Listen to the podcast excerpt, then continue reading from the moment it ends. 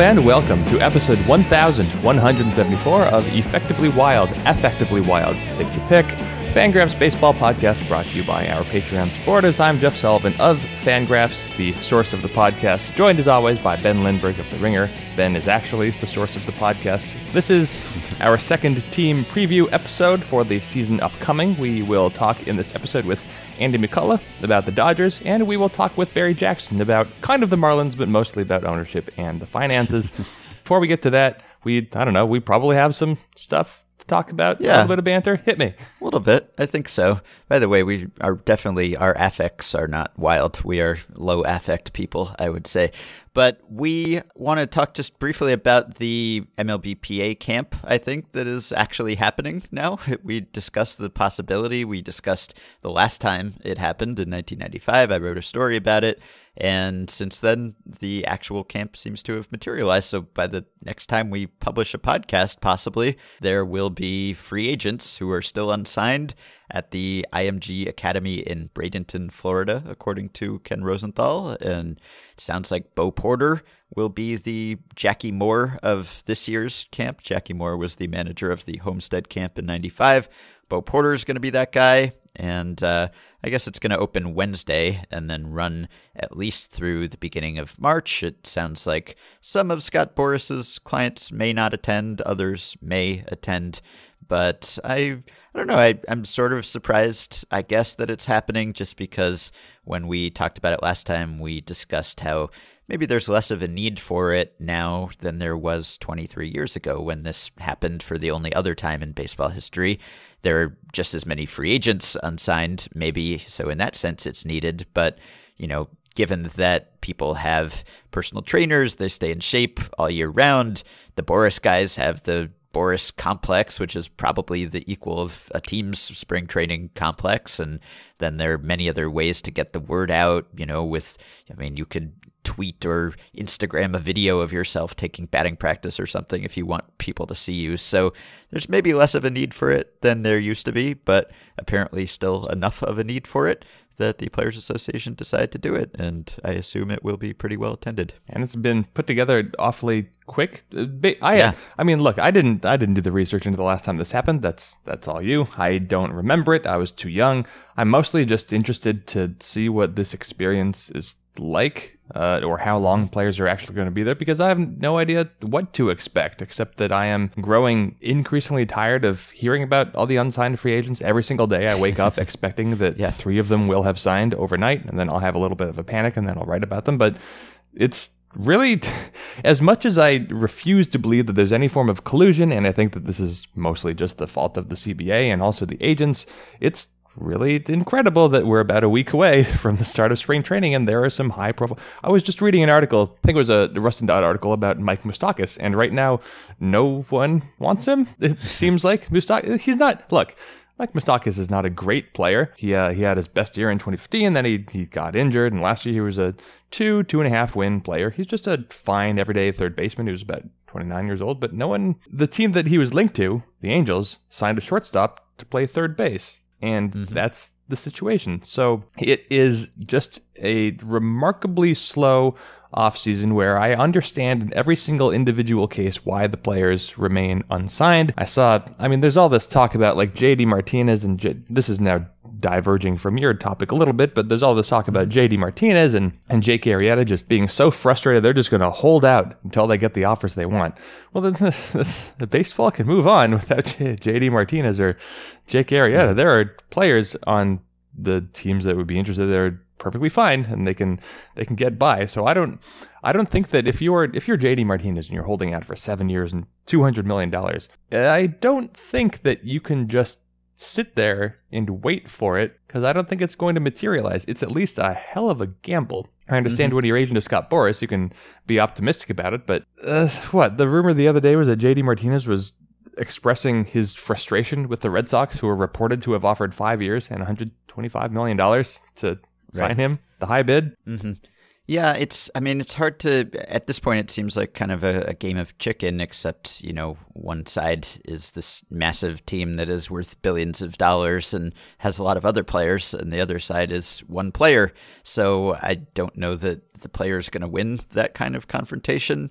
Although there certainly are still teams that have holes and would be improved by signing some of these players, but maybe fewer of those teams than you'd expect just because you do have a lot of separation or projected separation in some of the divisions where you just have some teams where they just don't seem to have a lot of need to improve right now. They're going to get to the playoffs one way or another. So I agree. And it, it's tough to tell, like reading the reports, like if it's accurate that Eric Hosmer has maybe multiple seven year contract offers and is holding out for nine. I mean, if that is true, then it's hard to feel like he is, you know, getting screwed over in any way. Like, who would give Eric Hosmer a nine year contract now or, or ever, really? So it, it's hard to say how much of it is free agents maybe having expectations that are set by, I guess, being the most attractive players in the market but not being as attractive as the best players in the market typically are. So uh, Russell Carleton wrote about that at, at BP this week. Like if these guys are thinking of themselves as the elite players just because they are, you know, the top guys listed on the MLB trade rumors ranking of free agents or something, well, that may be the case this winter, but historically, it may not have been the case. You know, I don't want to talk about Eric Hosmer anymore. He can hold that for whatever he wants. He's not understand. I don't. It's not even Hosmer. It's not Hosmer's fault. The players don't do this themselves. They're not the ones negotiating. It's Scott Boras. Scott Boras has decided that Eric Hosmer is an eight or nine year player. And if yeah. he gets it, well, yeah, credit to him. I'm not gonna. Agents work for the players, so uh, they do have some say in this. And you know, I mean, uh, if my agent, who is the person who's supposed to be able to read the market, tells me that I'm worth X over X, then you know, I, I might believe him, but ultimately the agent does work for the player, so it, it's kind of both a little bit. You know what? If if Hosmer is sitting on two offers that are roughly seven years and 140 million dollars, then those teams should say, "All right, here's nine years and 140 million dollars," and then just see what he takes. yeah, that's another option. Well, what did you think? We never talked about the Todd Frazier signing with the Mets. You wrote about him in a way, but we've talked most of the winter about how free agents aren't signing, but when they do sign, the terms seem fairly reasonable and like what we would have expected. And Frazier seems to be a, a, bit of a divergence from that in that two years and 17 million, certainly less than I would have expected Todd Frazier to make, or that any sort of like dollars per win model that we've been using for a while now would suggest that he should make because he's been an above average player for several years consecutively now. And, you know, he's getting up there in age and he's only been like a two to three win guy the last couple of years, but still, two years, 17, that is not a lot of money at all. Yeah, my only hesitation here in analyzing this contract that it's faced is that Todd Frazier did seemingly badly want to stay in or around New York, and so he might have yeah. taken a substantial discount. But again, he's a third baseman in a market that has zero interest in Mike Moustakas, so this is just a difficult yeah. time to be a third baseman who's a free agent to begin with. But I would assume he gave the Mets some sort of discount. I'm a little bit surprised he didn't end up with the Yankees, but as we talked about with Eric Longenhagen and Colin McDaniel and Chris Mitchell, Miguel Andujar seems pretty exciting. And so if you're the Yankees, mm-hmm. you might figure that having Andujar and Gleyber Torres means that you don't really need to invest in a third slash first baseman like Todd Frazier. And with the Mets, he can play almost every day. So I kind of understand it, but it was definitely an unexpectedly low deal, even if you figure he did grant the Mets some form of hometown re- home region home region discount. I don't really know how yeah. to express it. I don't know where mm-hmm. Toms River is, but apparently that's a town that gets mentioned every single time that Todd Frazier's name is brought up on area television. yes, it does. All right. One last thing. I don't know whether you saw the article that JJ Cooper wrote at Baseball America. He proposed this idea of a tank tax. I saw a bunch of people discussing this. So he basically he says, you know, the current system is not disincentivizing teams to rebuild and the you know a draft lottery system probably wouldn't change things all that much. So he proposes the same draft system continues to exist. The worst team picks first the second worst picks second etc with one caveat. Any team that fails to win 70 games in back-to-back seasons faces a 10 spot draft penalty.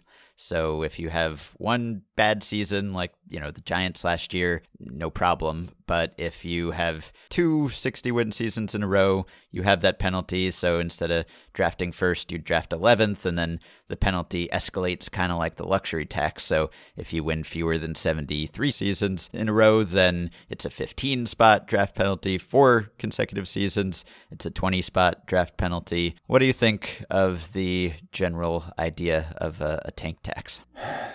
I suppose if the sense is that too many teams are just stripping it down to the studs, then you do need to build. It seems like there is a developing consensus, and not just among agents, but even among some executives, that baseball has not done enough to incentivize winning. I don't know how much I really believe that, but I guess if you look at how franchise values have grown, even for terrible teams like, I don't know, the Miami Marlins, then you can see how maybe the teams don't really have to care about their bottom line in any given year because they're just making hundreds of millions of dollars over a five or 10 year span. So it would be nice to see teams incentivized to win more.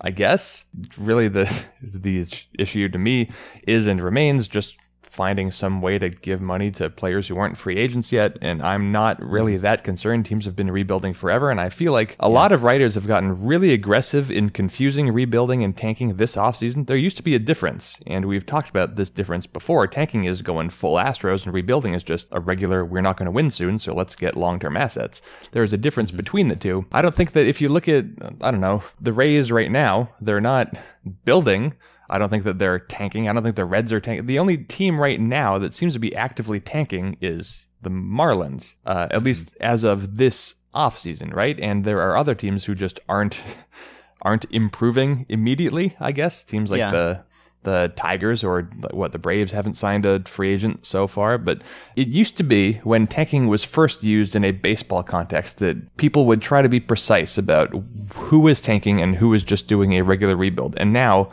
mm-hmm. if you aren't building, you're being accused of tanking, which I don't think is fair. Yeah, and JJ says in one of his first few sentences here and when we're coming off a stretch where the previous three World Series champions won after complete teardowns that led to woeful big league play, it's understandable other teams have tried to replicate that formula.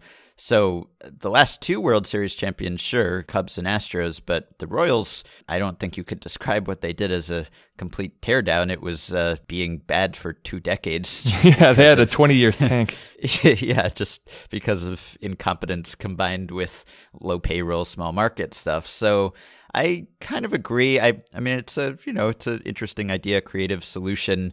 I'm not sure that it's a solution to a, an acute problem that we actually have. It's I don't know. I, I think we're maybe being a little myopic and kind of looking at this one outlier winter, which may or may not be an indication of things to come. It it may very well be a thing indicator of things to come, but I'm not sure how much that has to do with the tanking and how much it just has to do with teams not wanting to sign free agents to long term deals that historically haven't provided a, a great return on investment. I I, I'm not sure either. I, it feels like one of us needs to do a deeper dive into this or something because there certainly have always been teams that were bad and teams that were not really trying to win, or if they were trying, were trying so poorly that it didn't really matter that they were trying. Or, I mean, teams that were bad for decades long stretches just because, you know, like going back to the Philadelphia A's or teams like that, or the Washington Senators or, you know, the Browns. I mean, just teams that were bad for year after year after year and just were perpetual, perennial cellar dwellers because they couldn't compete and they didn't have the resources to compete. And teams that functioned essentially as like major league level farm teams for other franchises. And we don't have that so much anymore, maybe Marlins aside. So I, am not convinced that it is a, a real existential threat. And if there are some teams that are not trying to win actively in 2018, that's okay, I think, as long as they're doing so with a purpose. Like, I don't know that it really would help that much to incentivize teams to get to like 70 wins if that just means they'll have to, you know, sign kind of like a middling free agent or two or or not trade someone who could bring back prospects when his value is still high and accelerate the return to being not a 70 win team but a 90 win team or something. Like I I don't know that that's actually better to have more 70 win teams as opposed to more 90 win and 60 win teams. I'm, I'm not really sure. I mean, I don't think we want a whole lot of like Astros and Cubs doing what they did simultaneously, but it's hard to have that. And I'm not sure that we really do have that. And baseball would control it baseball effectively prevents too many teams from tanking right now at the same time anyway just because you can't have five or six teams tanking at the same time because they won't get the draft picks or the the international money that they're going for. So if teams look around and they figure well these two teams are already way worse than us we'll never draft first well, then that team is going to have some sort of incentive to not go all the way down. Now, referring to recent teams that have tanked, I know that it's, of course, more complicated than just looking at payroll, and I do acknowledge what the Cubs have done. But just to just to point out what has happened here, the uh, the Cubs recently have bottomed out at an opening day payroll of ninety three million dollars. That was 2014 when they were sort of in a lull. Ninety three million dollars. The Astros, of course, bottomed out at 26. $26 million. Yeah. The Astros spent less than the Cubs' lowest in 2011, 2012, 2013, 2014, and 2015. So the Astros really tanked. The Cubs were more like, eh, we're not going to be very good. So there's a there's a difference there. But in any case, the the hardest thing to do when you're going through baseball history, like you mentioned, the possibility of doing a deep dive here. Hardest thing to do when you're going through history is to try to identify, well, what was the what was the team's behavior at this point? You mm. you have past record, but you don't really know what their direction was necessarily. You just have mm-hmm. the number of wins and losses. And just speaking from personal experience, of course, I've seen a number of Mariners teams that if you looked at their record, you think that team was clearly rebuilding. No, they weren't. Yeah. They were trying to be yeah. good. It happened in 2008 yeah. and 2010. But you're right. I haven't paid attention to this for long enough to know how often historically teams would go into a year acknowledging that they're not prepared to win. You know, like in, I don't know, in 1996, where, where teams going in being like, yeah, we know we're bad. Mm. Yeah, like maybe the language is different. Mm-hmm. Maybe, you know, people are more tolerant of teams coming out and saying, yeah, we're, you know, looking ahead to 2020 or whatever, and we're investing in the farm system and all of that just because people know and care about farm systems and prospects today. And it's more acceptable to say that because the Astros and the Cubs just did it and look how well it worked for them. Mm-hmm. Not that it will work that well for everyone, but yeah, maybe the actual behavior or the reality of the situation isn't all that different. It's just sort of the messaging. Yeah. I mean, just because teams didn't have projections 25 or 30 years ago doesn't mean that the actual reality of the situations were any different. So I don't know. Maybe, maybe we had Patrick Dubuque on some time ago, and we talked about well, would baseball be better if we didn't have projections? And you know, if you're a fan of who's bad, if you're a fan of the Reds, and you go into this season in 2018, you can say, okay, we are almost certainly the fifth best team in our division, or if you want to put another way, first worst. But if you were 20 or 30 years ago, and the front office is like, no, we think we actually have a chance this year, and you don't have projections, so you don't know. You just know, oh, our team wasn't very good last year, but it's young so you know there's always a chance. Maybe that's better, but I feel like the, that's just spring training messaging. And then when the season mm-hmm. Starts, there's really no difference. You notice, oh, this team is inferior to the teams that it's playing most of the time. So yeah. I'm not uh I'm not super concerned, but I also understand I am not a team fan anymore. I am not a player or player representative. The entire problem is just that players feel like they're not getting enough money. That's all that this is. If people can find some way to deliver more money to the players, everything would be settled and teams can continue to rebuild while being left alone and not bothered by the national media. But I understand I'm coming from this from an intellectual perspective. I think you are as well. And so this is mm-hmm. just more like something to examine as opposed to something to fret about. I understand why some people are fretting. I think it's overstated because there's just nothing else to talk about right now. But whatever. Maybe this is something like pace of game where if we leave things alone, then it'll only get worse. And maybe people are trying to mm-hmm. respond to a problem that's only developing. I don't know. But I don't feel like we're going to have a scourge of tanking that is going to be any more dramatic than what we've seen throughout baseball history. Yeah. All right, let's take a quick break and we'll be back with Andy McCullough to talk about the Dodgers, followed by Barry Jackson on the Marlins.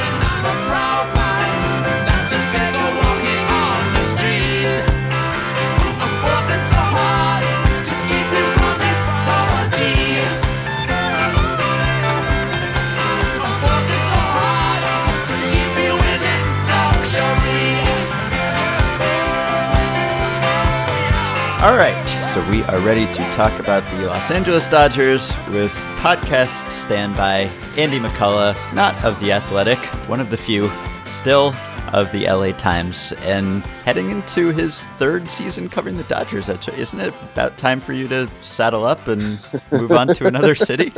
you don't wanna, yeah. You don't want to settle down, get complacent here. Got to keep moving. Yeah. This will be the uh, this will be the longest I've stayed on one team. If I finish the year, it'll be the longest I've been on one team forever. So yeah. ever. So uh, yeah, hopefully, uh, yeah. I mean, hopefully there's not like an earthquake or something because I'd like to actually have some stability in my life.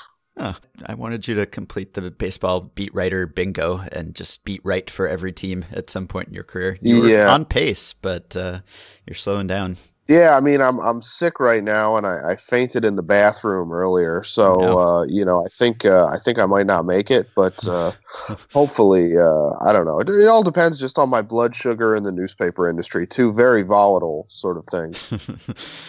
so we should talk about the Dodgers probably, and uh, they're good and their projections their projections yep. are really good. podcast. Talk to you next year. yeah, which we'll probably be saying the same thing next year. We might even be saying they're better next year. I don't know. But I remember it was last year, I think, that we were sort of ridiculing or or taken aback by the PECOTA projection because the Dodgers were projected to win some high 90s number. And then it looked like for much of the year, I mean, it, it did turn out to be prophetic. And uh, obviously they came back to earth a bit, but it looked like we were silly for doubting that they were actually that much better than every other team. But currently their PECOTA projection, and I don't think their their Fangraphs projection is is such an outlier, but have them separated by 10 games from any other team in the National League. I mean, we'll get to your win projection at the end of this podcast, I guess, but were you surprised to to see such a big number? Yeah, I was not. Uh, I was not surprised to see it was at 99 wins. I mean, I guess you know. I mean, this is a team that won 104 games last year, and pretty much the entire team is back except for you know like Brandon Morrow, Chase Utley, Yu Darvish, and Tony Watson. I think you know I remember last year like we were talking about this, and uh, I think it was uh, Jeff was like, you know, like uh, would you say they're the favorites over the Cubs? And I was like, are you like on drugs? Like the, the Cubs are a dynasty, man. And uh, you know I think the thing that the Dodgers have still that really no other team has is just the depth. I mean, the depth and like it's a it's like a, it's a punchline in LA at this point, but their depth is like so much stronger than you know almost every other club. I mean, and you look at like the projections, and they have like two three win catchers, which yeah. is like really yeah. really unusual, you know. And like you know, Austin Barnes, like I don't know if Austin Barnes is even going to be the starter, but he's projected for like three and a half wins right now, and and uh, and just you know, so there there's just no trouble spots on the roster really, and like everywhere there is, you know, a bit of uncertainty, like left field, they have like six guys vying for it, including like you know a guy in Andrew Toles who had a really good season two years ago, a guy in Alex Verdugo who's a top you know 30, 40 prospect, you know, uh, you know Kike Hernandez who's a really good hitter against left-handed pitching. So there's just like there's just they have so many different bodies just able to you know to throw at any problem they have. It's it's really impressive. Clearly, two of the best teams in baseball right now are both the Yankees and the Dodgers, and both of those teams are teams who have tried to trim payroll. And I don't think anyone has really trimmed payroll quite like the Dodgers uh, as they try to get under the competitive balance tax, which they have succeeded in doing so far. As you write about the team, and clearly this has been their intent for a long time, but to, to what extent do you feel like it's necessary? To actually stay under that threshold, are there any exceptions that would be made? Yeah, I mean, I think if like Mike Rizzo, I mean, this is like my common, my standard line, but if like Mike Rizzo called and was like, hey, we'll trade you Bryce Harper if you take on his money, like, yeah, they would go over the tax for that. You know, it's like, hey, we'll trade you Mike Trout for, you know, like Julio Urias. Like, yeah, they'll take on the money for that. But I think, like, for the most part, they, they want to have the flexibility to basically do whatever they want next winter. And so by rolling the tax back to 50 cents from 50 cents on the dollar to 20 cents on the dollar, you know, it gives them a lot more flexibility. And while you know I don't think it necessarily means they're just hey this means they're going to go get Bryce Harper. I do think you know they're going to be in on Harper. I do think they're actually going to be in on Manny Machado. I expect them to be in on on Andrew Miller. Uh, you know if Zach Britton's alive, I expect them to to be in on him. I mean there's just there's a lot of different ways that they could go with it, and you know this is all with the backdrop of trying to figure out a way to you know keep Clayton Kershaw, which I expect them to do, but you know we'll we'll see. So yeah, I think you know, getting under the tax was important in terms of it. Just this is a front office under Andrew Friedman, the Farhan Zaidi, that always preaches the importance of uh, something they call optionality, which I have insisted to Friedman is not a word, um, but he says it is. I can look it up now, but I choose to believe it's just not a word. But basically, what optionality? It's like a Wall Street term, and basically what it means is like having options. so, which is like wh- why I don't think it's a word. But anyway, but like it just, it's the idea that like don't make decisions until you need to make decisions. You know, don't put yourself in a scenario where you're not able to, you know, have different ways to get out of it. And so I think by, and again, it's not like they shed money this offseason. They just rearranged the way they're paying the money. You know, they took their luxury tax number and while they traded away all those contracts, they still took on a good chunk of money in Matt Kemp. It's just spread out differently over the years. So, you know, I, I think like I understand, you know, why uh, some free agents are frustrated and that, you know, the Yankees and the Dodgers are not, you know, jumping into the deep end of the pool. But I would say that those teams are probably not where the problem lies in terms of spending. I mean, they've both been putting out, you know, 200 million, a quarter, you know, of a billion payrolls year after year after year. And, you know, I think they're trying to use the C, you know, trying to abide by the CBA in order to, um, you know, have some flexibility to do whatever they want next offseason, whether that's, you know, sign Clayton Kershaw and Bryce Harper or sign Clayton Kershaw and Manny Machado or sign no one. I mean, who knows? Uh, I think they just want the option to do whatever it is they think is best next year. You mentioned the catching situation. If you believe Baseball Prospectus's WARP, which includes framing, and both Barnes and Grandal rate really well in that metric, I think Dodgers catchers were like the fifth most valuable position on any team in baseball last year, just collectively. And I didn't really expect, I, I guess I'm sort of surprised to see the situation unchanged there because you did have Grandal, who was one of the best catchers for years. And then Barnes comes along, takes his job that's always awkward when you have a rookie taking a veteran's job, especially in the middle of the season like that. And then to just sort of let this go into 2018 without really, you know, either trading one. I think a lot of people thought maybe Grandal would be traded or anointing one as the starting catcher. I mean, is this a, a potentially like problematic situation like it's going to cause some sort of rift between these guys or are they both kind of okay with fighting for their jobs? Well you know it's what they say if you have two catchers you don't have any. That's a football joke. Uh, anyway yeah i mean i think again it comes back to you know the this like optionality thing like they don't need to trade Grandal right now. If if another team made an offer for Yasmani Grandal that they felt was more than Grandal is worth, I think they would certainly consider it. I mean, Grandal is one of the guys who you know, they feel pretty confident they could move if they want to get in, you know, if they are able to sort of win the negotiations with Darvish and, you know, need to move money to get back under the tax. I think they feel fairly confident Grandal's a guy they, they could, you know, trade pretty easily. But at the same time, you know, like Austin Barnes had a really great season last year, but his track record is also pretty limited. You know, he's a, he's a, uh, younger guy, a, a smaller guy. He's never really played a full season as a starting catcher. And, you know, they're, they're a pretty strong unit, you know, know, do like going from Austin Barnes and Yasmani Grandal to Austin Barnes and Kyle Farmer is probably, you know, takes a, a position that was a significant strength and makes it a little more questionable. And so, mm-hmm. uh, unless you can get something back in return for Grandal that is like an obvious upgrade for the team, uh, it doesn't make a ton of sense. Now, could it cause issues? I mean, I guess we'll see. You know, Grandal, you know, I would say he said the right things during the postseason, but he never really talked because it's the postseason, so you can't actually like talk to players. Uh, so, like, I, I, you know, I, I had heard he was fairly upset, and that's understandable. He's a prideful guy. He, you know, he had a decent season, and you know, he wanted to be back there. But I think, you know, what they will do is unless you know they sign Darvish and need to trade Grandal to clear the money, I think what they will do is go into the season, see who's playing better, and just you know go from there. And and that's kind of how they solve a lot of these problems. Is you know they don't solve problems by trading one of the guys away. You know what they do is they just keep him around because they see you know he could have value later. I mean it's like why they didn't you know try and trade Joc Pederson, you know, last summer when uh, when he was playing so poorly.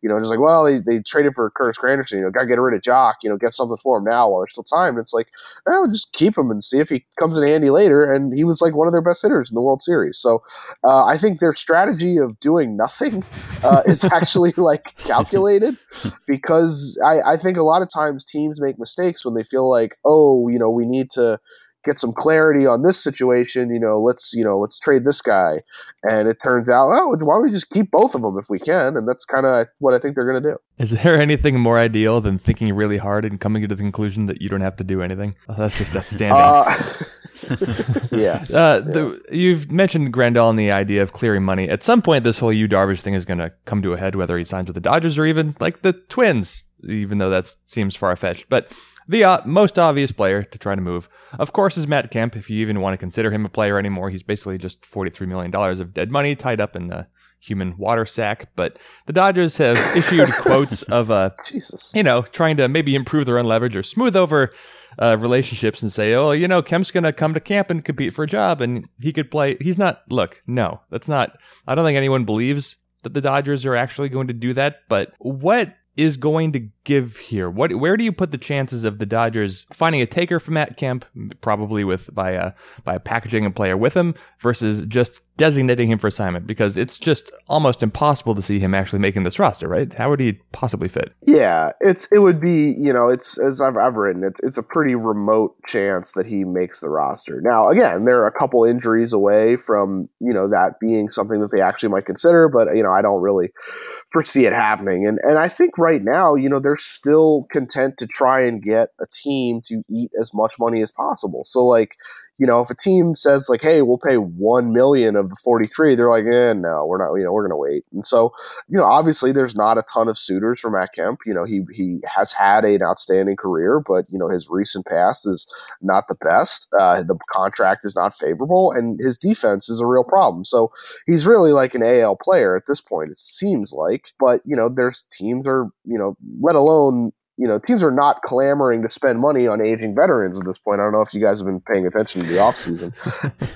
so, yeah, I mean, I think if there was a team willing to take like a quarter of Matt Kemp's contract, you know, like take 10 million, I'm pretty sure the Dodgers would have sent him over at this point. But yeah, I think you you know again you bring him to spring training, you see how he looks, see how he hits. You know, hope he's productive. You know, hope he's a good citizen. You know, all these sorts of things, and you hope that a, a player on another team gets hurt and there becomes a need for him. But if not, you know, you just eventually you know you cut him. And if you know some of the personality stuff that have been an issue in the past surfaces while he's in the room in spring, you can just cut him and say, well, you know, we'll get him out of the room and you know not make it an issue. But it doesn't sound like that's really going to be a problem. I mean, Kemp understands the score. You know, Kemp was acquired knowing he was they were trying to flip him. So there's not really like a uh, you know, there's not everyone here is you know acting like a grown up, and so I assume they'll they'll find a solution at some point during spring, either through trade or if they exhaust that, just kind of DFA.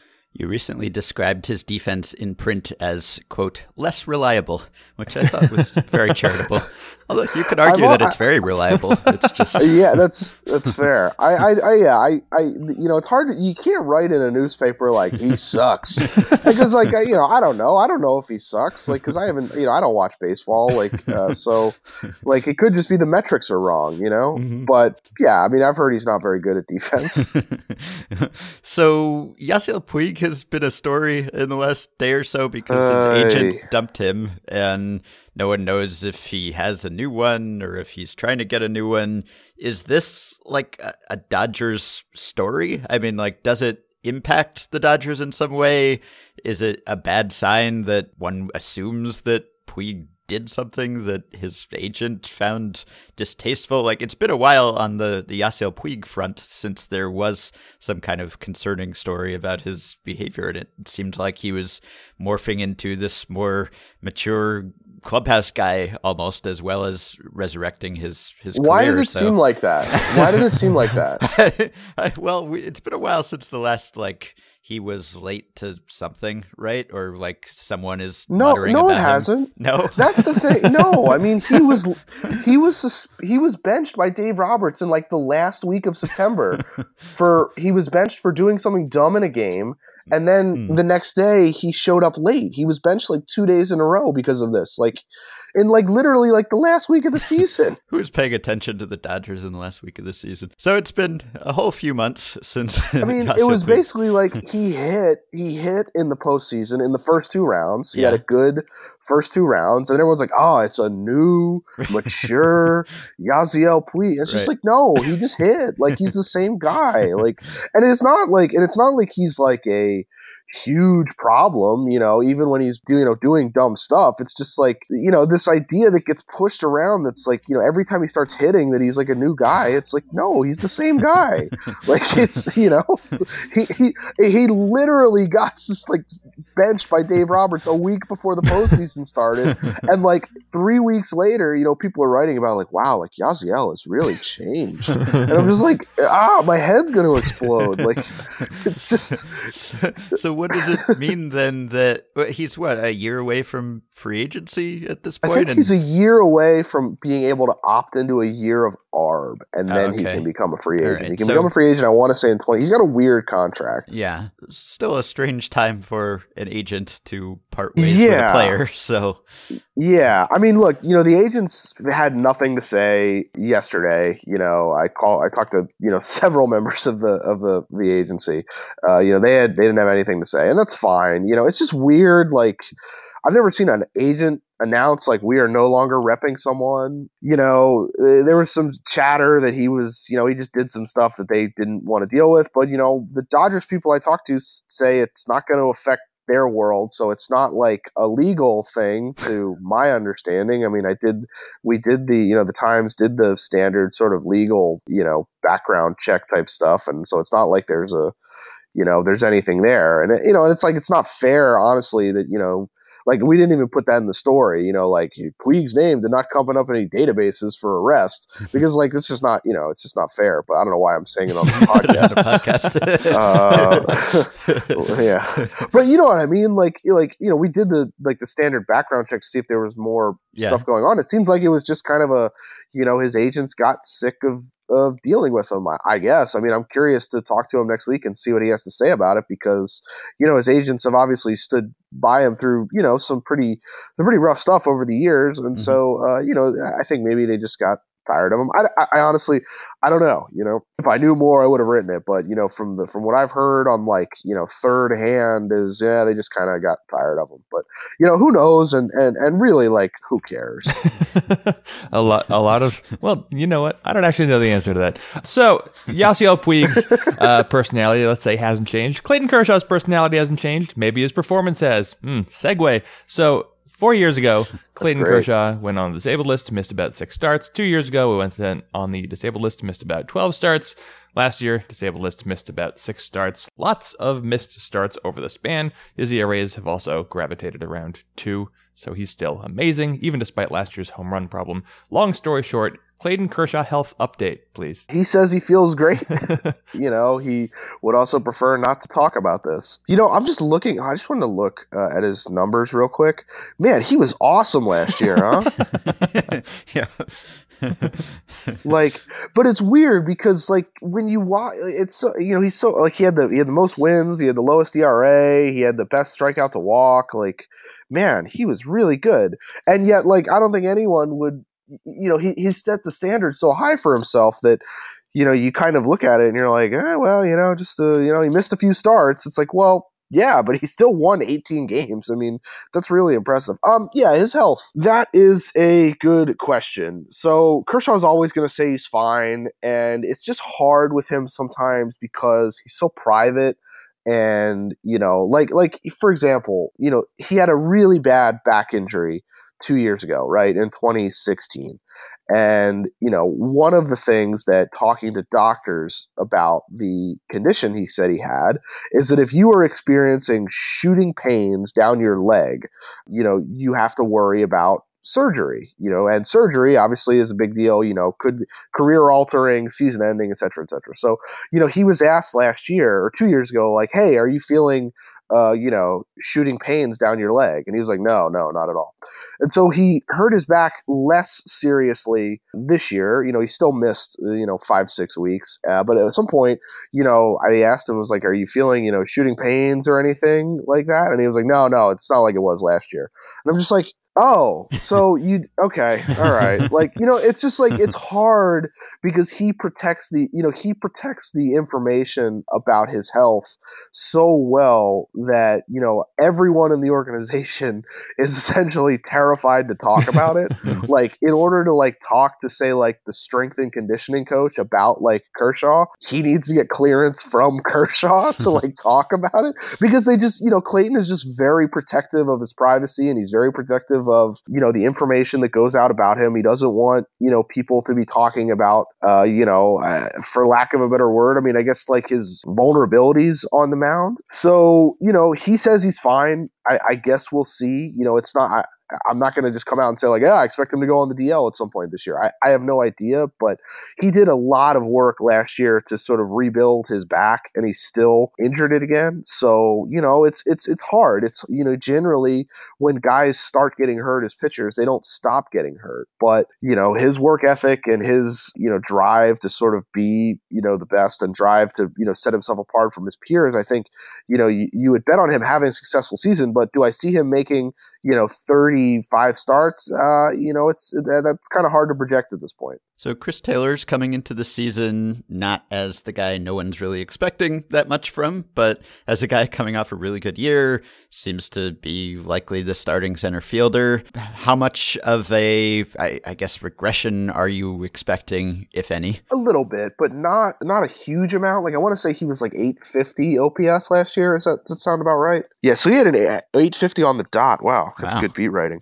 uh, yeah, he had an 850 OPS last year. You know, the projection systems have them at about you know, some I've seen them as low as like 730, and others probably more around 800. I, you know, I think if he can be somewhere between 775 and 800, you know, hit you know 10 to 15 home runs, uh, play good defense in center field, he he's a two to three win player, and that's that's a real huge asset. I, you know, I don't see him being you know hitting 21 homers again and you know 35 doubles. That's kind of hard to predict, but I expect him to be, you know, a, a, good player. I mean, a lot of what he did, he had a real good BABIP last year, and a lot of that was because he was, you know, hitting rockets. But you know, I, I don't know. I mean, I don't see. He's not a guy who I watched last year and think like, wow, this guy's going to fall off a cliff. You know, at some point, like he looks like a good player. So I would expect he'll be a good player again. But just the league getting to know him a little better, and you know the fatigue of having played a full season last year. I expect a, a slight regression, but still a pretty successful player. So last year, Pedro Baez had about the same ERA as Cody Allen, Gio Gonzalez, James Paxton, Will Harris. Nine five. Pedro Baez has been a pretty good reliever for a number of years. Strikeout reliever, power pitcher. You, of course, have had the experience of watching him from a professional seat. Others have had the experience of watching him from an a uh, casual fan based seat. Seems like, at least uh, anecdotally, Pedro Baez might have the widest gap between actual value and the way people think about him. What is your estimation of Pedro Baez as a player and his value as a player to the Dodgers? And would you would you prefer that they no longer employ him? Uh, no, I've made this point. Uh, first of all, I would never say that about any player. Uh, you know that a team should not employ him. I've, I've I made peace with Jeremy Guthrie during the postseason. We're friends, so you know I have no I harbor no ill will to any baseball player. First of all, as a writer, I think he's great because he slows down the game and he gives me more time to write. So he's like fantastic when he comes in in the seventh inning because it's like, oh man, I got like 20 minutes extra to write tonight. This is good. Yeah, Baez, despite what the numbers, you know, like the peripheral or not the peripheral, but like the the base numbers say, was um pretty terrible last year, especially in the second half. I mean, he had a 5.13 ERA in the second half. Uh, you know, opposing hitters hit like 830 OPS against him. And even in the first half, like a lot of it, like his FIP was not great. You know, there was the strikeout to walk was down. You know, just like he, he's okay. He's a useful player for the regular season. He's not a player that I would particularly trust in the postseason unless he was pitching excellently coming into it. You know, he's a guy who goes through streaks and, you know, he, he's fine. He's a reliever. He's not nearly as bad as you know fans want to think he is. Uh, he's a he's like an average reliever, but he's also not nearly as excruciating. I feel like as as a lot of people pretend he is. You know what I mean? Like I, I he became he sort of become like this like like target for abuse just because he's slow and he doesn't have the best results. And you know there are a lot of bad relievers out there, and Pedro Baez is not one of them, but I think it's a little uh, misleading to be like, well, he had the same ERA as Cody Allen. It's like, yeah, but he he's he's not the same pitcher. I want to ask about Cody Bellinger. I guess is he just going to be set at first base? Do you expect him to move around a bit like he did last year? And I don't know. I mean, he was still really good in the second half, so I don't want to say he inflated expectations too much with the home run barrage in the first half. He was a little bit of a different hitter, but still an excellent one. I mean, what do you see his power potential being in sort of a, a typical full season? Yeah, I, I mean, I see him having being a good player in 2018. You know, probably maybe again a, a, little bit of regression, but you know, but still really productive. You know, probably in the 25 to 35 homer range. Um, you know, probably in the you know 800 to 850 to 900 OPS. I know these are pretty wide bars, but you know I see him being pretty useful. And I you know he I don't know if they'll move him around a lot. They have a pretty crowded outfield already and they don't really have, uh, unless you know Rob Segedin really takes off, they don't really have a, another first baseman who they need to give at bats to. So you know, I see him pretty much anchored at first base. I, I do think it's interesting. You know, his his ability to move around, uh, you know, might make them a little more keen on Manny Machado next offseason, but that's neither here nor there. And so, yeah, I mean, I think he'll have a good year. I, you know, I, I really don't know. I again, there's a lot of miss in the swing. You know, uh, balls might not be as juiced, and so the power you know, might come down a little bit. But this is a guy who's, you know, hit at every level he's been at. You know, he's got a real, you know, real, real power stroke. So uh, I expect him to be a good player. You know, I, I, don't think he'll take the league by storm the way he did last year, but I think as a number four, number five hitter, he'll have a lot of value. So, of course, you you mentioned you wouldn't project Kershaw to make 35, 34 starts anymore. This is not new news, but you've got Rich Hill, Kenta Maeda, Alex Wood, Hyunjin Ryu behind Kershaw. Of course, there is a lot of health uncertainty in that rotation. What is the Dodgers' rotation depth at this point? I'm I'm looking at names. I don't know if the names are correct, but who are in in your head the uh, the six to ten starters right now, and do you think that because of this rotation there is that urgency to sign Darvish, or would the Dodgers remain content to do, as you said, nothing and just kind of wait and see until midseason? Well, they are definitely interested in signing Darvish. I mean, you know, they've they've stayed in on him, you know, for a while, and, and there's some belief that you know Darvish is you know one of the reasons he hasn't just jumped and signed yet is because he's he wants to see if the Dodgers can clear the money to make it work. But yeah, I mean it's uh you know you got the five guys, and then you got uh you know Stripling, Brock Stewart, Walker Buehler, you know Wilmer Font, uh, your guy. Our guy, you know, I mean, so it, it, it, it our guy, and so it, uh, it it tops off a little bit. I mean, it's one of the things that they, you know, I was a little surprised that they traded McCarthy because I felt like McCarthy still had uh, a decent amount of value in that spot, but I understand why they did it for the, you know, for the luxury tax stuff. So, yeah, I mean, it, it, it's not as impressive as it was last year, I think, because you know they're banking on Ryu being you know a real quality pitcher again or being at least upright again. And you know Ryu had a had a nice bounce back season last year but he hadn't done that the previous 2 years. And it was really you know kind of seen as a huge upset that he was able to you know make the team. So uh, I think you know that, that, there's a chance if you know if Ryu goes down, you know they may ask Stripling to go back in the rotation or Stewart, um, and and the hope is that Buehler, who they really love and who has had you know good results in the minors and has really good stuff. The hope is that you know Buehler can contribute in the rotation later in the year, but you know we'll see. I mean, I, I would expect. They also have t- uh, Tom Ke- Ke- Keller. How do you pronounce? it's not Kohler. Is it not Tom Kohler? Col- Tom Tom I might have never I, actually heard know, it I, out loud. Yeah, I mean, I I do this for a living. They signed him when I was on a plane, so there wasn't like a no one actually ever said his name aloud. so yeah, I mean, the depth is not as uh, as impressive as it was uh, last year, but I still think it's pretty solid. Would you expect Urias to pitch for the Dodgers this year? No, I don't think so you know, they don't even expect him to be off a mound in spring training. I think they're going to take their time, and and really like, there's no rush. I mean, you know, they they want Urias. They need to get Urias right. They don't need to get him back. So if he is, you know, looks great, feels great, there's no setups, there are no setbacks, no hiccups, no nothing. maybe he comes up, but I think you know they recognize. I mean, this is this is a kid with a, a, ton of potential. That you know, if if he has any sort of you know setback, they're going to be very very cautious with him. So I, I, would not expect Urias to you know to pitch for the team this year. Last year, Austin Barnes had one of the very lowest swing rates in baseball. Logan Forsythe had the actual lowest swing rate in baseball. He swung at just thirty two percent of pitches. Do you think that they have some sort of running bet on who can swing the least and remain a useful player? Is there anything that like is what what part of your job job do you try to do so infrequently and still, I guess, find a way to be successful? This is a poorly phrased question, but Logan Forsythe and Austin Barnes don't swing. That's the point. Respond to that. when I was in uh, when I was in college, I you know my friends and I had a softball team, and uh, I was a really uh, it's gonna be hard to believe, but I was a very bad hitter.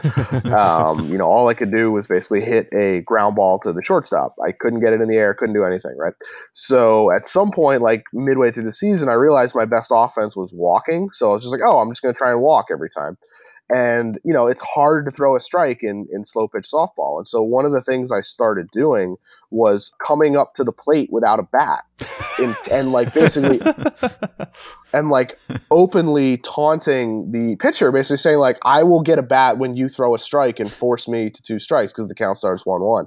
And so like uh, it really upset people. Like it was re- like it, people really did not like that. So I would say that is my answer to that question.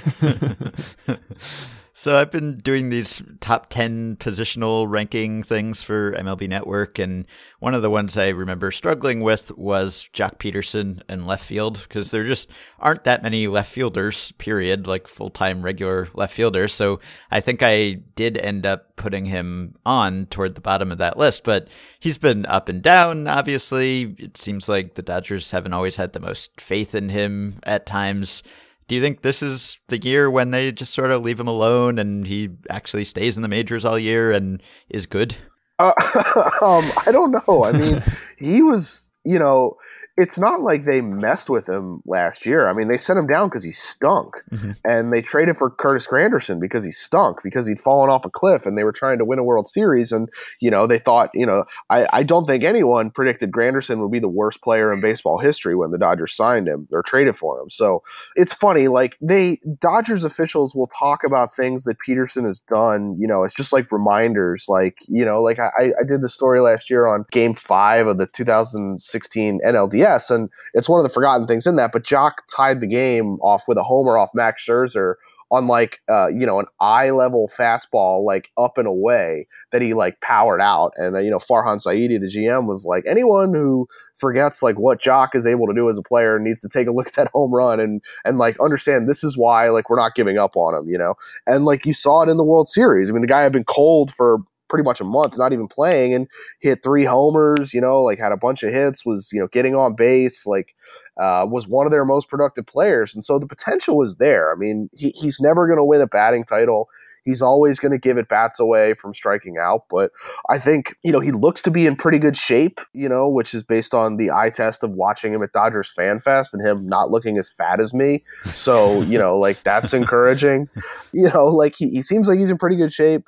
He's obviously motivated, you know, because they, you know, no one likes being sent down. And so, I, you know, I expect him to be useful, but, you know, it's just hard. He, he's a guy who can go off a cliff very quickly. You know, it's just his production can, can fall, can falter pretty quickly because he's you know he's not like a, a Corey Seager type hitter who you know can just kind of maintain effectiveness even when he's going through slumps. Um, you know, so yeah, I mean, I, it, will be interesting to see what happens because they have a lot of other guys pushing for at bats there and left. You know, I mean, they got Verdugo, they got Andrew Toles. You know, Kike Hernandez is going to get some run there. So you know, they they still employ Matt Kemp. So there's a lot of other options if they feel like Joc isn't up to it. Actually, real real quick on the Kemp money because the Dodgers have sent money to other teams in the past to cover him, and now they have him back.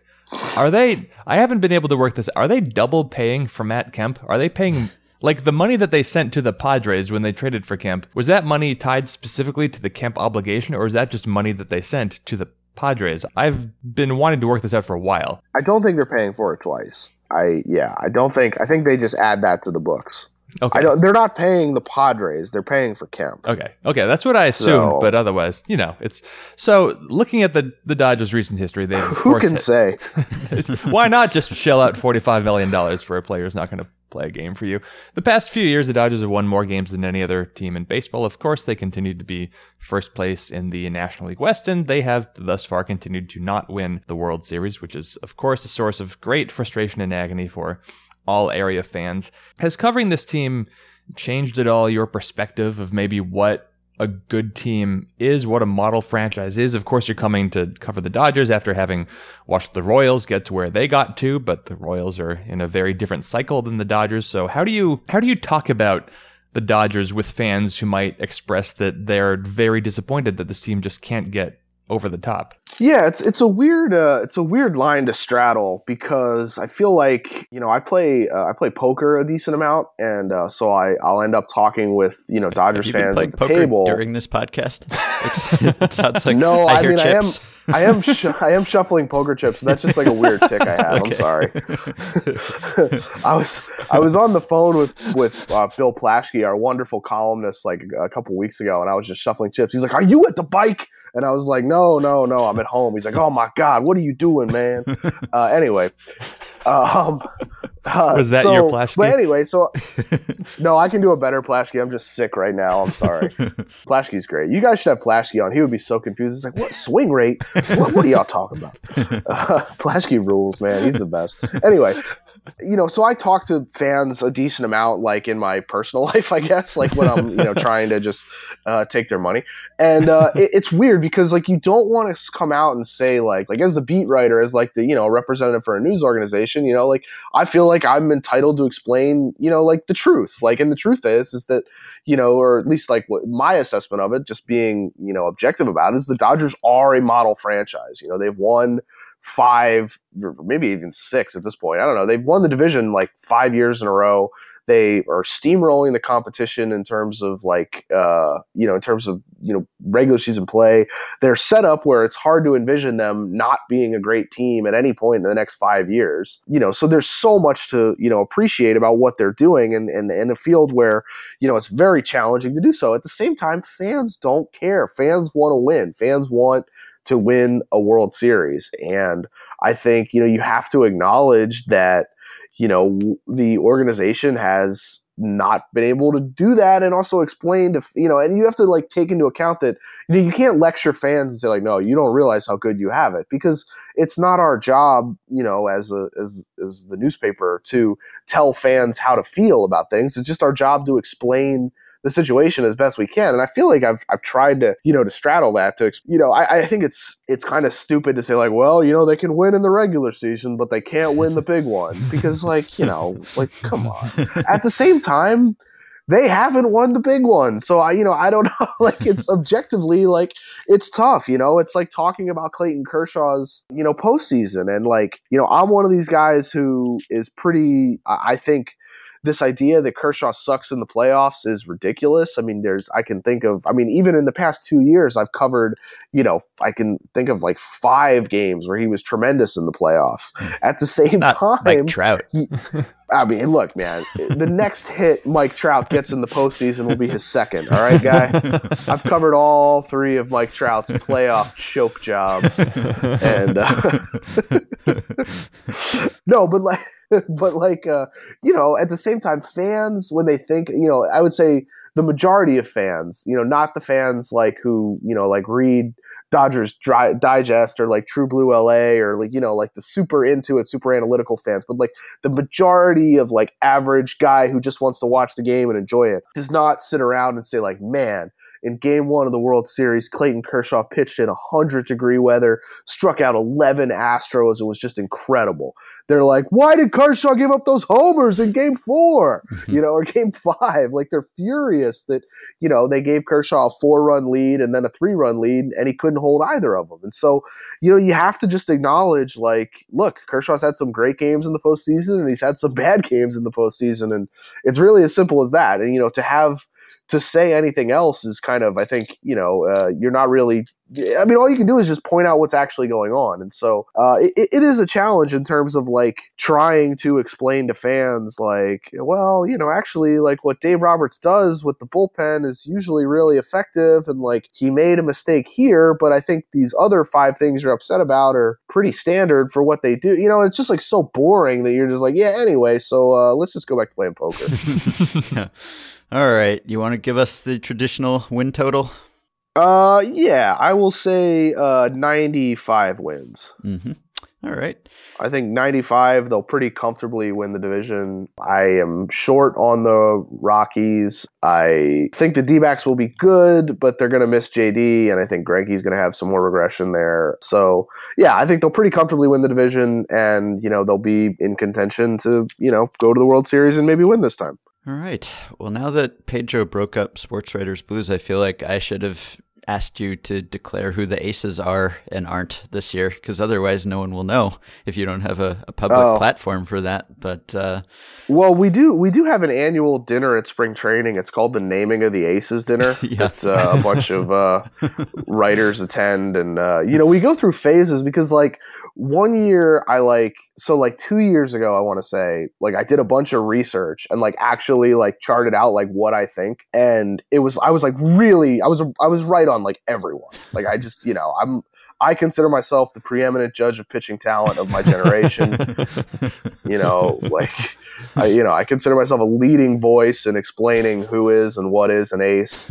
Uh, and so I was very like I nailed everything. And then last year, I think the people at the dinner decided like it wasn't as entertaining. It's much more entertaining for me to do it just off the top of my head yeah. uh, with no research. And I was like, it was so bad. It was like I think I had like Wei Yin Chen as like a number two or something. and you know, I was talking about guys who were like out for the year. I was like, oh yeah, Shelby Miller, like he's a three, and like he's not going to pitch this year. Uh, you know, so uh, there was some really bad ones. So I think I think I'm going to do a little bit of research this year, but uh-huh. as if I had to say who are the aces in baseball right now, it's uh, it's Kershaw, Scherzer, Sale, and Kluber. Rich Hill. Uh, Rich Rich Hill rules, man. Rich Hill, man. Rich Hill is just so great. He is, uh, man. Yeah, Rich Hill's an ace in my heart for sure. Yeah. All right. Well, we will let you go. This was fun. To, uh, heal and, yeah. and, recuperate. So, uh, yeah. thanks for coming on. Glad you're still writing. yeah, anytime, guys. yeah. Well, we'll see how it goes. All right. All right. Have a good one, guys. Yeah. yeah thank you very much. All right, we're going to take a very quick break and we'll be back to talk to Barry Jackson of the Miami Herald about the Marlins. This segment will be slightly shorter, both because Barry's time was a little limited and because we've been talking about the Marlins all winter. What more is there to say? Actually, a few things, and you will hear them in a moment. How intriguing, quite deceiving. All right, so it is time to talk about the Miami Marlins as if we haven't been talking about the Marlins all winter long. As mentioned previously on the show, they have traded the most wins above replacement ever dealt in a single offseason, and they are projected to be the second team ever to go from having the best outfield in baseball by WAR to having the worst outfield in baseball by WAR. But to talk Marlins today, we are joined by a longtime Miami Herald reporter, Barry Jackson. Hello, Barry. How are you? Hi, Ben. Good to be with you. Yeah, good to have you. First of all, I mean, you cover all the sports teams in the area. How is covering the Marlins different in the the type of stories that you report and the style of reporting that you do? Because you've you've done so many different types of reporting this winter on the Marlins, whether it's diving into financial documents and contracts and players demanding to be traded. It seems like it would call on a, a, a wider variety of skills maybe than most teams regularly do. It definitely would. Obviously, doing the type of investigative work that's been required with the Marlins coverage this offseason is very much different from covering the Miami Dolphins or the Miami Heat. And people are just so interested in, in finding out what is Derek Jeter's accurate master plan as opposed to what he's been telling people publicly. So that's been fun to be able to obtain documents from potential investors and it really shed a lot of light into what his plan is, which frankly is to make a lot of money and to give himself a bonus if the team is profitable and obviously, he wants to win. There's no question about that. But making money, at the very least, not losing money, is clearly his priority at this point. And I think that's partly a function of the fact that the way he was able to attract investors is by assuring them that they would not be asked to cover losses. There would be no cash calls. So that has driven all of these off-season decisions. And when he says that uh, it hadn't worked the way the Marlins have been doing things, and that's why they dismantled the team, certainly there's some truth to that. However, I think the bigger reason for the dismantling is the fact that they're under tremendous pressure financially to not lose money because he's not in a position to go to his 15 partners. He and Bruce Sherman can't go to their 15 partners and say, look, we're still losing a lot of money. We need you to cover these losses because they had assured them that would not happen. Mm-hmm. And you were tweeting recently about the new SI piece about Derek Jeter and uh, maybe some misinformation that's in there based on your reporting. What is he claiming that you don't believe is accurate? Well, Tom Verducci obviously is a terrific writer, but I thought this piece was heavily planted toward Jeter, basically allowing him to say anything he wants and having it go unchallenged.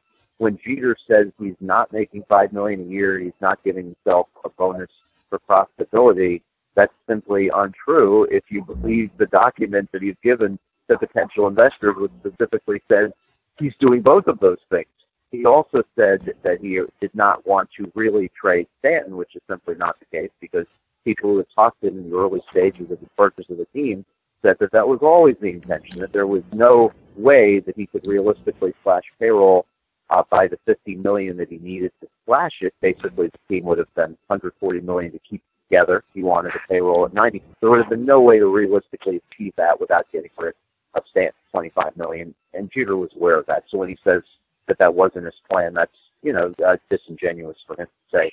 Uh, so those are two examples in that piece. Uh, he absolved himself of all blame for the dismissals of Jeff Conine and Jack McKeon, and Tony Perez, and Andre Dawson, when in truth, he called up the team presidents before the sale of the team had been closed and told them uh, and told uh, David Samson, "I want you to fire these four people." Uh, but of course, Jeter doesn't admit that. And then he discusses a town hall meeting in which he's claimed someone said to him, "Why don't you just add two pitchers?" And, and Jeter's correct when he says he did respond by saying, "What two pitchers would you sign?"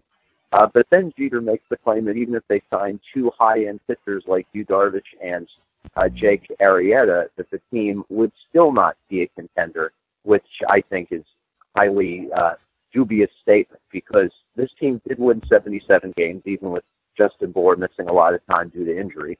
And if you put two high-end starters, or at least two capable starters, as those two are, with Jose Urena, Dan Straily, and a fifth starter. With this lineup, of course, this team would have been able to contend for a wild card berth. I won't go as far as say they would have been World Series champion caliber, but I mean, if you put two capable starting pitchers on a team that is uh, that was as offensively gifted as this team that won 77 games, I think you can realistically expect to get to the 85 to 90 win mark, and that would have been enough to at least compete for a wild card berth, even if they were not as good as Washington in that scenario on paper. So if you're coming at this from the fan perspective, of course it was it was glorious to have the team sold in the first place. Never mind the identity of who was buying it, but just to get out from under Loria and, and Samson was it had the potential to be a, a watershed for this organization. And of course now we know a little bit about the new ownership group. We've had one offseason to observe them, and so if you were if you're a Marlins fan, I'm sure you're wondering is is this rebuild being done in good faith or is this going to be more of the same? So what is your early read on how this team is going to be run relative to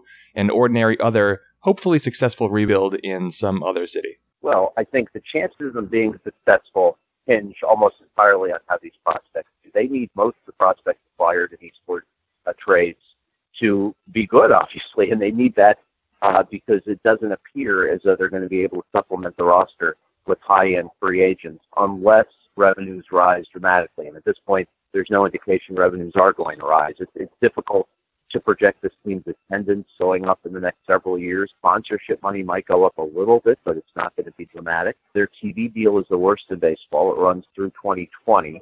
After that point, they're hoping for an enormous jump, 20 million to about 50 million. If that happens, that will be hugely helpful. But there's no assurance it will happen because the Marlins are probably going to generate low TV ratings the next few years, and you wonder about Fox's incentive to uh, give them a large jump in rights fee. And in fact, ESPN, as you guys know, is buying these Fox Sports regionals, so it might ultimately be ESPN's decision on how much to pay the Marlins. So I think uh, the the plan is well intentioned in the sense that I could see the point of rebuilding, but there's no indication that they will eventually be able to supplement the roster with the talent needed to add supporting players around these prospects.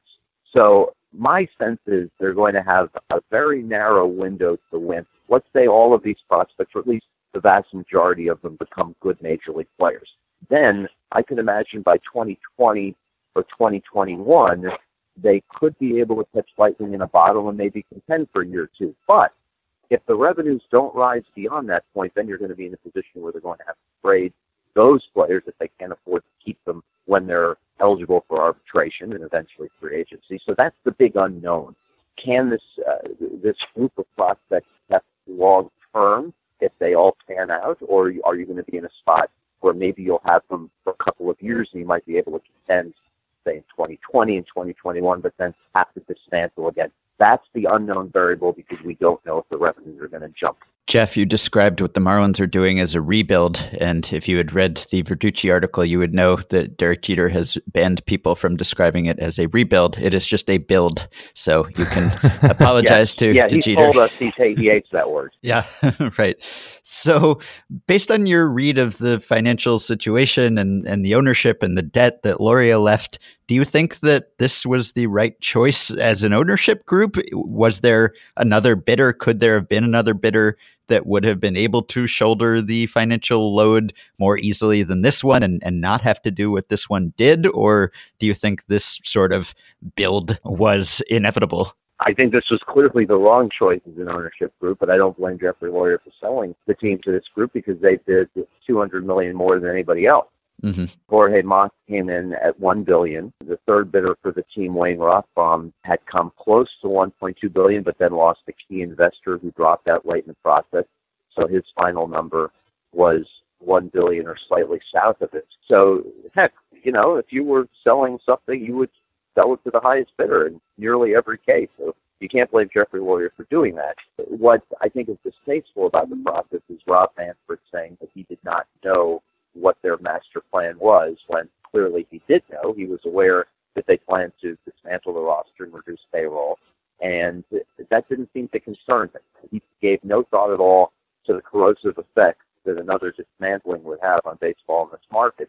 He was purely concerned about how much the team would get so that, you know, when a higher, uh, bigger market team went for sale, they could always say, look, the, the Miami Marlins were worth 1.2 billion.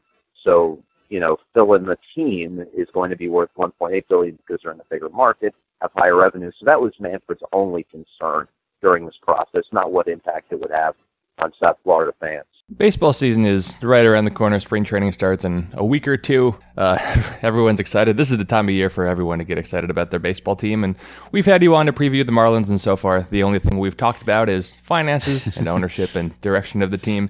In your position, are you glad to have a team that is so unique? to cover, or would would you wish that just once you could cover a baseball team where the first thing that somebody doesn't ask you about is ownership and how much the team is going to spend. No, it would be much nicer to have a team that has the financial wherewithal to be competitive year in and year out. So I think it's depressing uh, to be in a market where every decision is uh, fueled by money, by finances.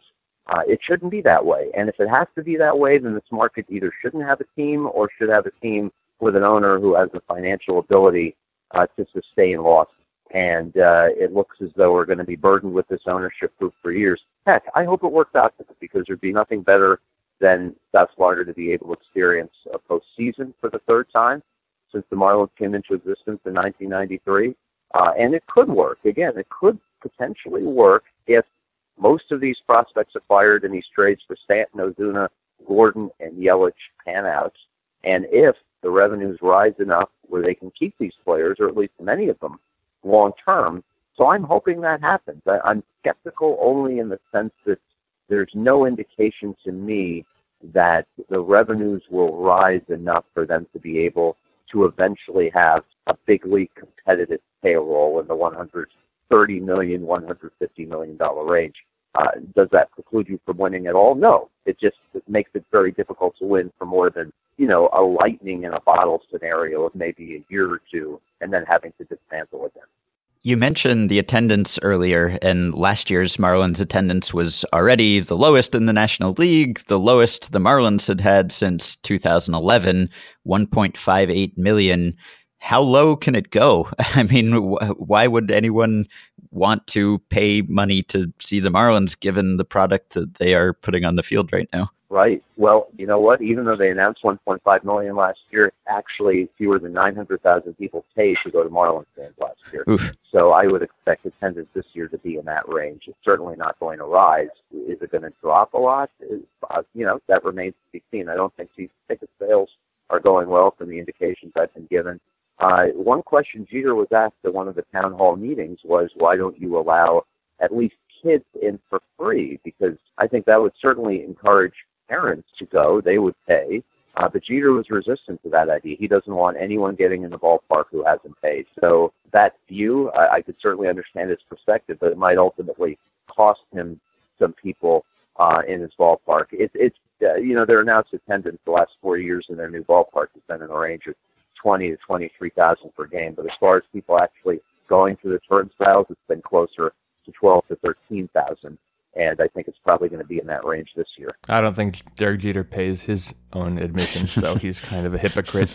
It's difficult to bring up, and I, I feel insensitive even talking about it, but because it's been enough time, I have to ask: To what extent does the passing of Jose Fernandez? I mean, if if the Marlins were any other organization operated with some normal ownership group in front office, then it's it's pretty clear that the, the passing of Jose Fernandez would have just irreversibly changed the course of the franchise because he was the most valuable player that the Marlins had. He was one of the most exciting players in the game.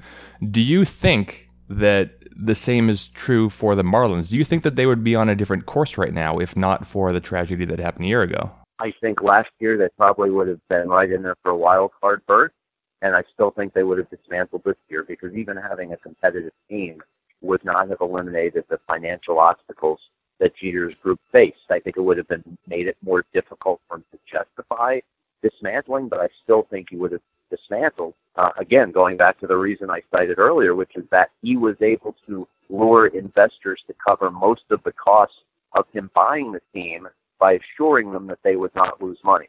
So that would have been the case whether Jose Fernandez were here or not. However, I think a dismantling with Jose Fernandez on the roster would have been greeted with even more disdain from Marlins fans because at that point fans would have known that with Jose this would have been a contending team. Now Jose had only one year left on his would have had only one year left on his contract, so uh, the great likelihood is that he would have been traded as well if Jeter uh, had become owner because they would have known there would have been no way to afford him uh, in free agency with a deal that could potentially be 25 or 30 million a year. How close do you think the current Marlins roster is to the one we'll see on opening day? Do you think that there will be further trades between now and then? I think they would trade Realmuto only if they get uh, an absolutely terrific package. At this point, they haven't been offered enough, and I think they have a confidence level that he's not going to be a bad apple if they bring him back. So I think this is largely the team we'll see. They do need to add an outfielder simply to have a body in one of the outfield positions they've got. Derek Dietrich, uh, Lewis Brinson, obviously, as you guys know now, they're top prospects. Those two would probably fill two of the jobs. I have no idea at this point who would be the third outfielder. It could be Magneuris Sierra, the uh, outfielder, the speedy outfielder they got from St. Louis in the Stan- in the uh, Ozuna trade, I should say. Uh, could be Braxton Lee, a double A prospect. But at this point, there really is no credible candidate to fill the third outfield job. So they need to address that uh, potentially with a cheap free agent. I don't know that they could afford Melky Cabrera, who's been linked to them. Uh, Jon Jay has been another name that's been raised by uh, by Jon Heyman. So I think there's still some potential for uh, roster shuffling in the outfield. Their infield appears set. If they keep Starlin Castro, who has asked for a trade, then they would have Justin Bour, Starlin Castro, J.T. Riddle, and Martin Prado. And in reserve, they have Miguel Rojas, who's a very capable fill-in starter, and Brian Anderson, who was their top position player prospect going into this offseason. He's a third baseman who clearly has upside. And then Realmuto behind the plate.